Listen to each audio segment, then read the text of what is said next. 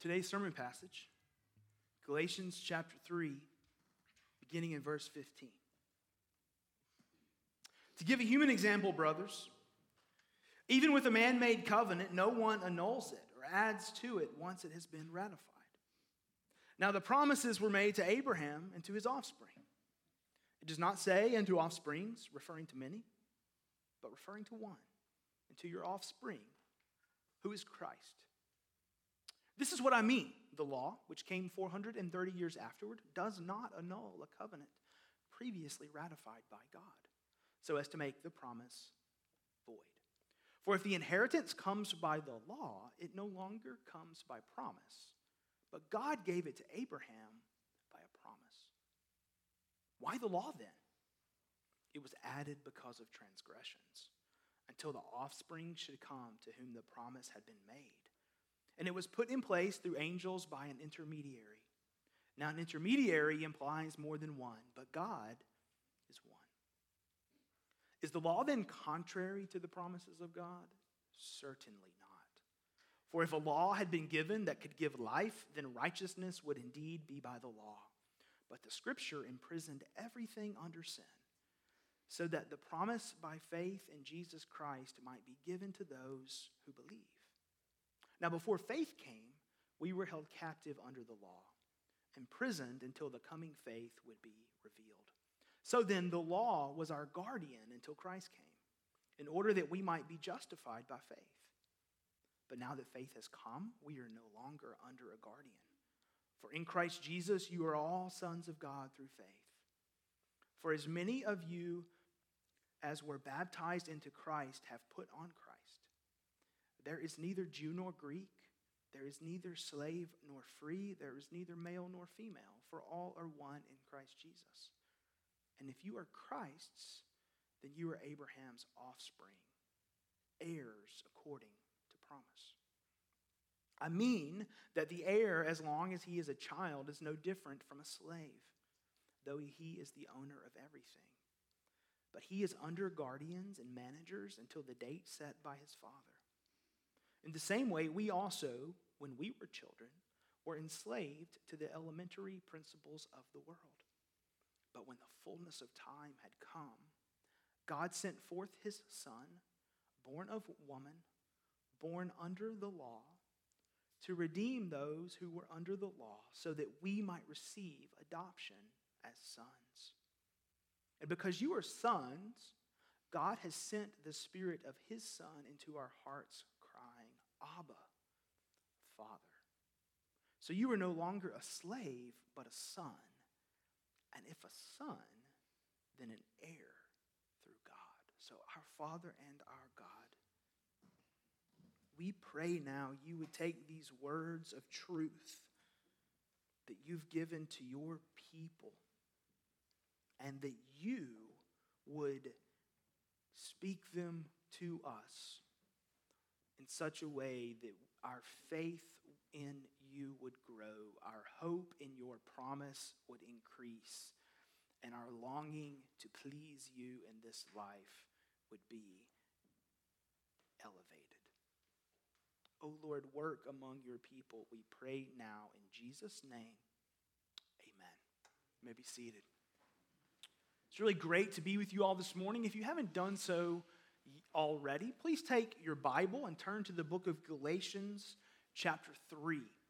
Um, we here at Redeemer are studying our way through the book of Galatians, and we have come to a particularly dense and theologically heavy section of Galatians. And I think it's really important for us to lean into what Paul is saying and not merely try to skim across. So let's lean into what Paul is saying and let's not try to skim across. Now, before we dive in, here's the, the issue in the book of Galatians. What is required to be a Christ follower in fellowship with God's people? What's required to be welcomed as a Christ follower in fellowship with God's people. That's the issue at work here in Galatians. And there were some people who were wrong, who are being rebuked vehemently by the Apostle Paul, who were saying this You need faith in Jesus, yes. Faith in Jesus brings salvation, yes. But you also need circumcision. You also need submission to the law of Moses. And so, in essence, you need to be a Jew to be a Christ follower. That's what's at stake here. And what Paul is arguing again and again and again and again is this we must not return to the law which Jesus has freed us from. We must not return to the law which Jesus has freed us from. And a bunch of Gentile people who have never felt the weight of the Mosaic covenant, have never felt the weight of the Old Testament laws, we're like, Amen! Amen! But in this early phase of the life of the church and of this understanding how exactly is it that Jesus is the Jewish Messiah, that Jesus that Jesus is the Jewish promised one. What's it going to look like for us as Christ followers? How are we going to invite others to come and join the work of Jesus? And there were some who were saying, invite them to Jesus, then invite them to Moses. Invite them to Jesus, and then invite them to the law. And Paul is saying, no, no, no, and no. And so, for many of us, chapter 3 and 4 of Galatians is going to feel like this. You remember when you were a kid and your parents would say, like, you need to not do this and you need to do this and you didn't like it and your face showed it, and then your mom and dad continued to go on for about 15 minutes explaining all the reasons why you shouldn't do this and you should do this. Anybody besides me remember those, those days? Okay. In many ways, that's what Paul's doing here. And the reason he is, is because he knows what's at stake. And he knows that these dear Galatians need to hear and understand and believe in such a way that they won't question and doubt. They won't be tossed to and fro by everybody who comes through town with a Bible and an idea. And so he's going to go into the, the theological depths here. And I want to invite you there because I think it's, it's a good place for us. But the takeaway kind of remains the same throughout Galatians 3 and, and Galatians 4, and it's this cling to the saving promise of God in Jesus Christ. Cling to the saving promise of God in Jesus Christ. Respond in faith. And then what today is going to add is this allow the law of God to elevate and magnify and push you toward the promise of God, not to minimize and pull you away from the promise of God. Allow the law of God to magnify and elevate and push you toward the promise of God in Christ Jesus. Now, we'll talk about that together. So, um, as I said, we're going to go into some theology Theology's good. Some of you love it, some of you hate it, but we all need it. So, the first point, I think it's going to be helpful to us. We have a really huge chunk of scripture. And those of you who know me are like, yeah, man, there's no way he's getting through this today. Except I'm on vacation the next two Sundays and I've already assigned the text for the next two Sundays. So we're getting through this today. Because LJ's picking up in verse 8 next week, whether I get there or not. And we all know Austin, he's already written his sermon for the 23rd. It's complete. The manuscript's in a file back there somewhere. I'll make that joke when he's in here next hour, I promise. Um, so we're going to get through this today. I think the best way for us to get through it is, is to kind of see some themes here in the passage. So, so point number one Abraham, Moses, and Jesus. Abraham, Moses, and Jesus. So the Galatian problem begs the question of how do we read the Old Testament and how do we understand the history of God's interaction with Abraham and God's interaction with Moses and God's interaction with Israel, his people? How are we going to make sense of that? And so, as I said, that's not a question that a lot of us feel the angst of or feel the weight of, but it's really an important question that we all need to wrestle with and comprehend. And so, um, so the launching verse is actually verse 14, the end of last week's passage. Paul said this In Christ Jesus, the blessing of Abraham, that's the blessing that God promised to Abraham and his descendants, might come to the Gentiles, that's to all the nations, so that we might receive the promised Spirit through faith. So the launching point here is Christ is the blessing promised to Abraham, which might then cause a Jew or the problem causers in Galatia to say, but what about Moses? What about the law? And so here's the quick overview before we get into detail. Number one, God made a promise to Abraham. Number two, God gave his law for his people through Moses. Number three, Jesus came to complete the promise given to Abraham. Jesus came to complete the promise given to Abraham. Now let's talk about what all this means. Ultimately, I think there's two ways to read Abraham, Moses, and Jesus.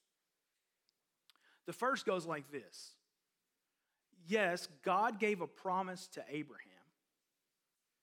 The promise was that through you all the nations of the earth will be blessed. So, yes, God gave a promise to Abraham, but then he gave his law to his people through Moses. And so, the, the, the, wrong way, I believe, to read the Old Testament, the wrong way to tell the story of Jesus would be like this that God gave his promise, and then his promise morphs into the law. So, God's people are the people of the law. And so Christ is the fulfilling Messiah for the people of the law. That's how the opponents in Galatia were telling the story. And what that would mean would be that the promise and the law, God's people are also the people of the law. So in Christ, we also need to be the law people. But Paul says, no, no, no, no, that's the wrong approach. The, the correct approach is this God gave a promise to Abraham, and yes, some 400 plus years later, he gave the law to his people. That law was to shape the people of promise and to prepare the people of promise for the coming Messiah. But Christ completes the promise.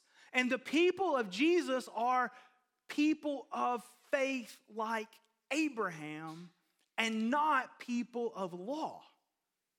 So Christ is the completing promise of the promise to Abraham.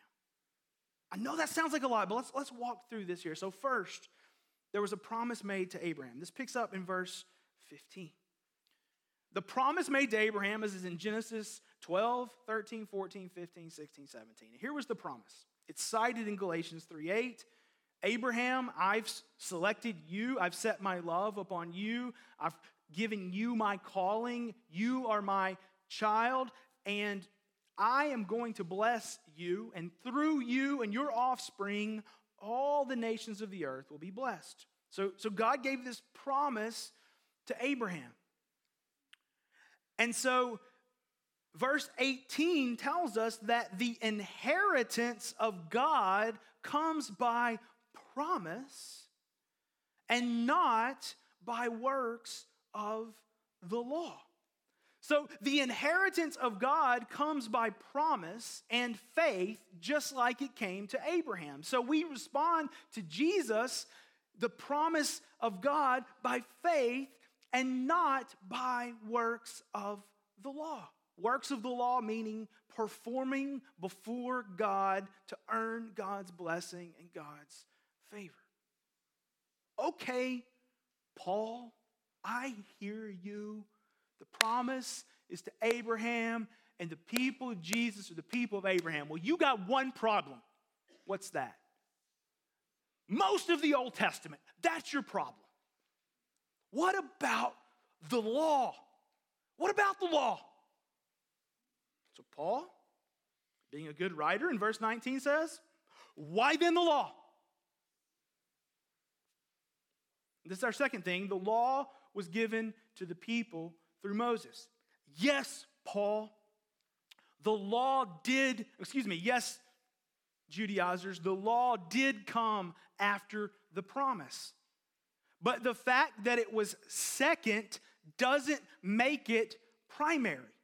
The fact that the law was given second doesn't make it primary. Notice what he says here in verse 15.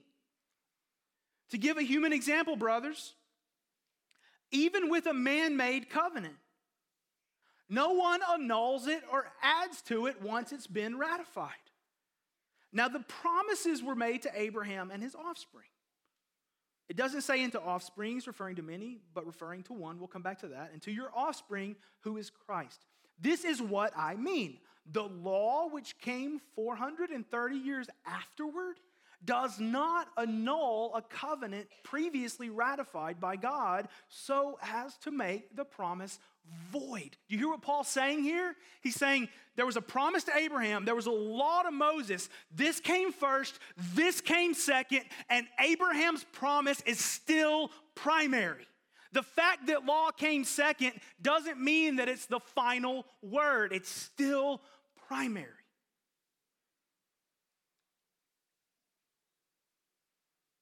So the promise to Abraham preceded the law and revealing, and the promise to Abraham is primary in the storyline of Scripture.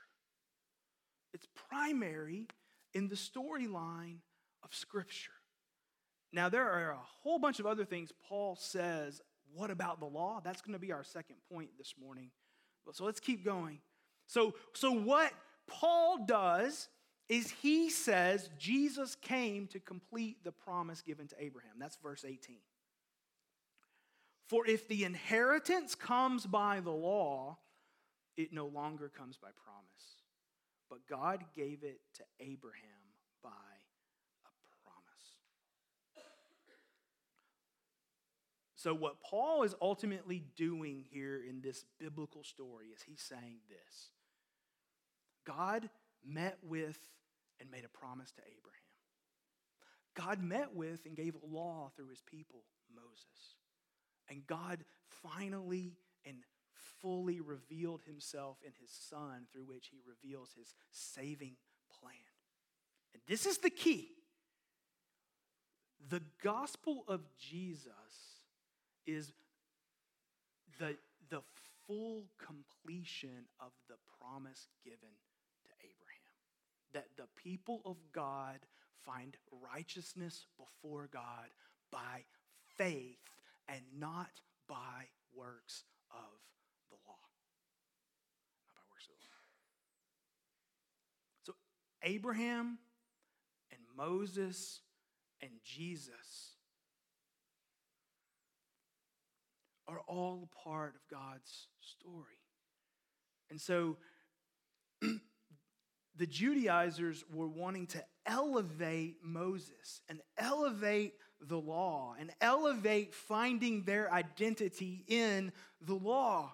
And Paul saying, no, no, the promise is to Abraham, and Christ is the completion of the promise. And so, as a good Jew, you feel bad for Moses. You're like, hold on, what about Moses?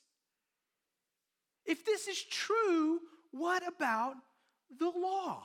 And maybe some of you who, who are very well read would say, well, Jamie, recent scholarship has revealed that the Judaizers understood that no one was saved by the law. So Paul's arguing against a straw man. That's not what's happening at all. Paul's saying if you make law requirement, then you're undermining grace. If you make law necessary in any shape or form, you might as well say we're saved by works of the law. because you, are definitely implying it and you're definitely requiring it. So Paul's saying we're going to celebrate the promise given Abraham. But I can't just dismiss this out of hand because this is a real crisis in the church at this time. So Paul is going to spend the majority of this text talking about the law. What about the law? And here's what he's going to say The law was given to the people of promise to show them their need of God's Savior, to drive them to the promised one. It was never intended to establish a basis of performative salvation or performative keeping of place in God's family. The law was always to shape how the people lived as people of promise. In essence, what Paul is going to argue is the law of Moses was never intended to trump the promise given to Abraham. It was for the children of promise to know how to live in a fallen world as the children of Abraham.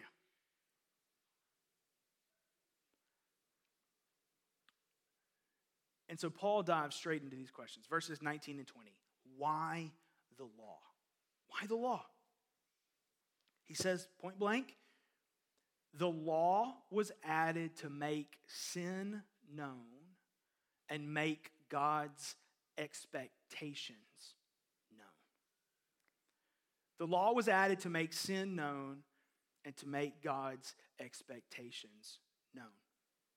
It was added to expose sin so the coming Savior would be longed for.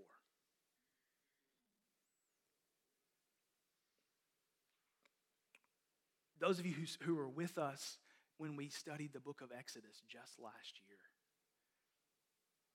we came to this beautiful passage in the middle of Exodus where the people have seen God speak to them. They've seen God deliver them out of bondage. They've seen God work miracles on their behalf. They've seen God lead them out into the middle of nowhere. And on this mountain, God appears and he says, I am the Lord your God who led you out of Egypt. Now, therefore, you shall. You see, the shall is about living as people of promise. Never was it intended to be about entering the promise. God gave the promise to his people.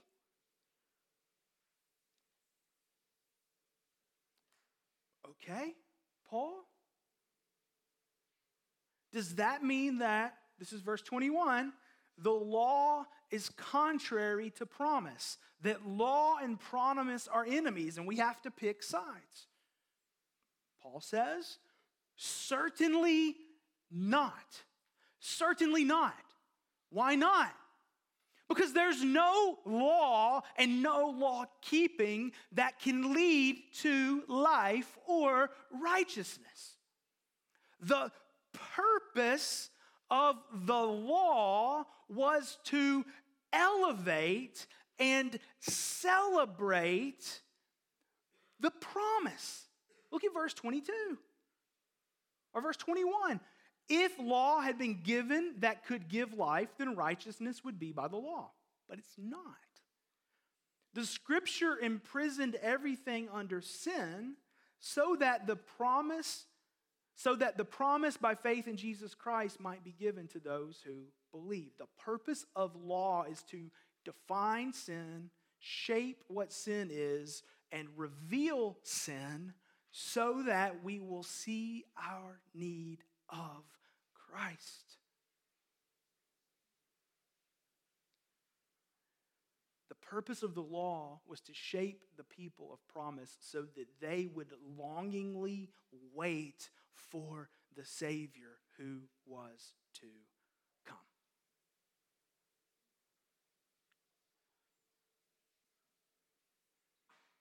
John Stott very simply says it this way The law lifts the lid off of man's respectability and discloses what is truly underneath.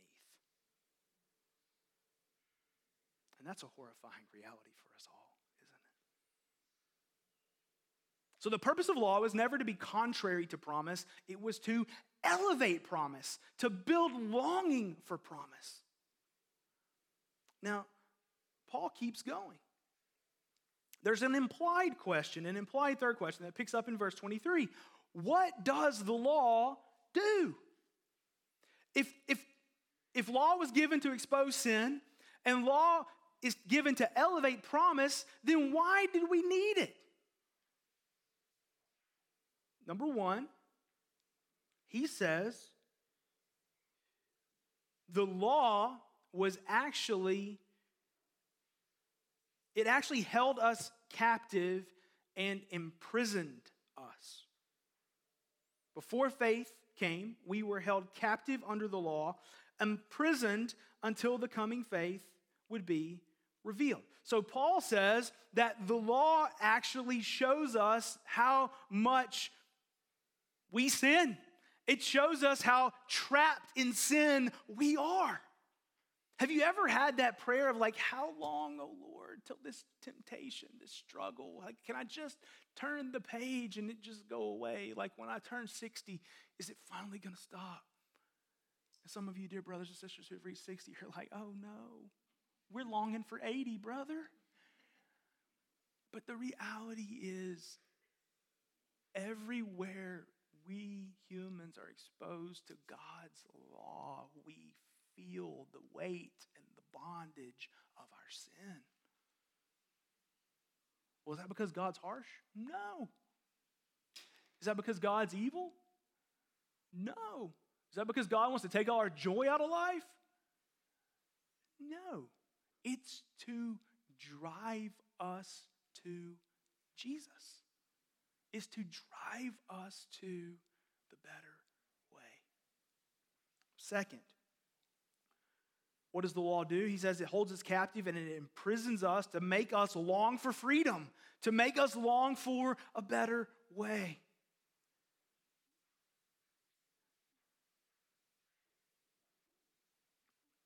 The one thing that's true of every prisoner is they want out. And the law is to show us that Jesus is the only way out. Second, Paul's going to make this analogy. What does the law do? And the analogy is that it literally pushes us to Jesus. And the analogy he picks up here in verse 24 it says the law, the ESV says, was your guardian until Christ came.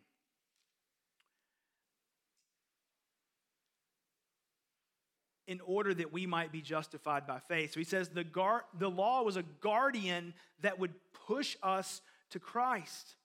And then in chapter 4, verse 1, he comes back to it.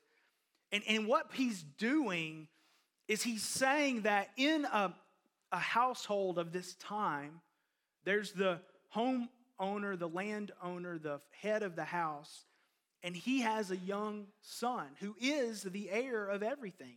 In some strange way, it all belongs to him. But he's like six, right? And so what would happen in this custom is the landowner would actually take a slave So get the irony of this. He would take a slave and put the slave over the son. And he would say, Slave, your job is to get the son to his training, it's to get him to his responsibilities, it's to get him to where he needs to be so that when I die, he's ready to be an adult who leads the household. So when he says a guardian, he, he doesn't mean like a fun babysitter that lets you eat food that mom and dad want. Not that any of you babysitters would ever do that. But he's actually saying that the guardian is more like a taskmaster who pushes and prepares and shows the, the child that there's a better way. Why? Because at the date set by his father, chapter 4, verse 2, he becomes the owner. He becomes the heir. He is no longer a slave. So Paul says what the law does is it's this task driving guardian that shows us that we can never keep it all. It's this task driving guardian that puts to death law keeping for righteousness. It's this task driving guardian that shows us that we need a Savior from outside of us, and it drives us to Jesus. That's what the law does. So, what about the law? Paul says the law was a gift, the law was good. The law showed us what sin was. The law showed us what God desired. The law showed us that we can't perform our way into acceptance before God. The law held us captive and imprisoned us so that we would long for something better. And the law, in a strange disciplinarian, task driving way, showed us that Jesus is indeed better. It showed us that promise is better than law. It showed us that faith for righteousness is the way rather than works for righteousness. The quote that's been coming to my mind all week comes from Thomas Watson Until sin be bitter, Christ will never be sweet. And so, what Paul is saying is the law is necessarily bitter so that we will enjoy fully the sweetness of Christ. The law is necessarily bitter so that we will enjoy the sweetness of Christ. Now, Galatians stops there. Some of you who are well studied theologically would say, well, if you read the whole corpus of Scripture, you would see that Paul speaks of a third use of the law. True, but not today. Today we're stopping where Galatians stops. There's more in the totality of the New Testament, but Paul's point is this Christ came to complete the promise to Abraham. Don't undermine promise by elevating law. Rather, let law drive you to promise.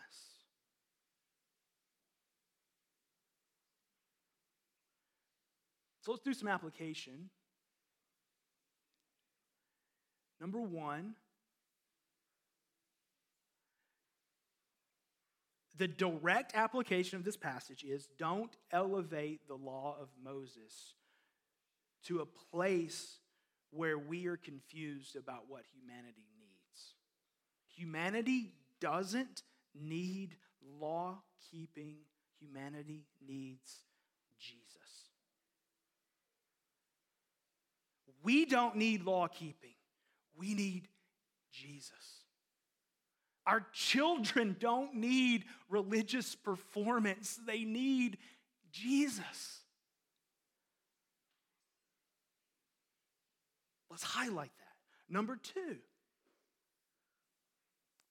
let's recognize that law is good when used appropriately. The people of Jesus, the people of faith, the people of promise don't have to be anti law. We're called upon to be anti law keeping. So just take the Ten Commandments. You shall have no other gods before me. You shall not make unto me any graven image. Don't covet, don't lie, don't steal, don't commit adultery. Are we against those things? God is still for all of those things. But Paul's saying don't turn those into a checklist to base your relationship with God upon. Rather, let them show you how much you need Jesus. Let them, in the words of Stott, lift the lid off of you and expose you for all that you really are. Let them be a guardian that drives you to say, Oh, how much I need Jesus. And those of you that are like, Jamie, I've been a Christian longer than you've been alive, I still believe that the way forward tomorrow morning is to wake up and say, Oh, how much I need Jesus, and how sweet it is that I know him, how sweet it is that I'm redeemed by him.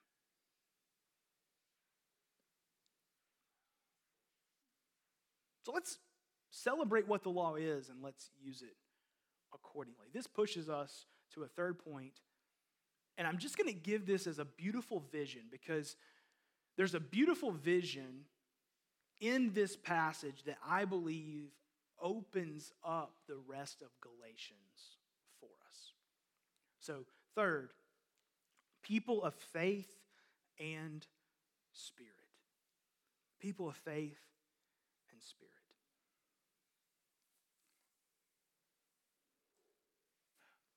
Well, there's two beautiful passages here. The first begins in chapter 3, verse 26. For in Christ Jesus you are all sons of God through faith. For as many of you as were baptized into Christ have put on Christ. There is neither Jew nor Greek, there is neither slave nor free, there is neither male nor female, for you are all one in Christ Jesus. And if you are Christ's, then you are Abraham's offspring, heirs according to promise. Now, now hear this.